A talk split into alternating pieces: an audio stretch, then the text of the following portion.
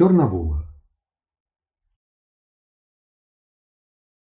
Чудовий сонячний був день, тихий по-весняному спекотний.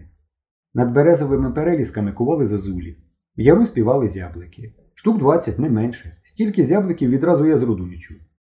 Переліски світилися наскрізь, а я мчав як мотоцикл, притискаючи до грудей бластер і пакунок із бутербродами.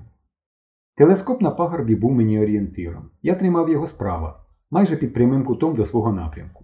Розумієте, я міг вибрати далеко коротший шлях, прямо до східної частини Тугарина, через садибу сільради. Іти через садибу не хотілося, і я знав чому. У їхньому клубі, що стоїть посеред садиби, вчора виступав Федя-гітарист. На бігу я думав про боягузів. Рудий попутник, безперечно, боягуз. У них завжди нюх на небезпеку, як у Кульки Бресіньова з нашого класу. Ледве запахне бійкою, він зникає. Він як барометр.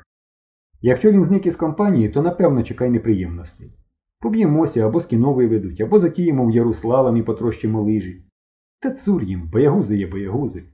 Це й принаймні по бігу точному напрямку. Я не замислювався, чи правильно було красти бластер у Ганни Єгорівни. Пишаючись своєю хоробрістю, я мчав стежками, сподіваючись сьогодні ж пустити бластер у діло. Нежданно вискочив на шосе поряд із пам'ятним місцем. Праворуч метрів за тридцять темнів проїзд на той самий путівець, що вів до галявини посередника. Дуже хотілося спочити, та я побіг далі, до міста, звичайно інстинктивно тримаючись бічної ґрунтової стежки. Так само інстинктивно зупинився за кущами, коли почув шум зустрічної машини.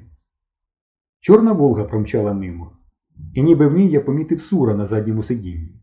Спершу я вирішив, що обізнався, для Сурена Давидовича просто загибелю таку погоду вилазити з підвалу. Він і додому ходить тільки ночами, щоб викупатися у ванні.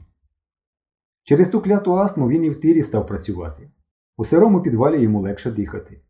Їхня хвороба – наше здоров'я, каже він про підвал. Ні, в Чорній Волзі Сура бути не могло.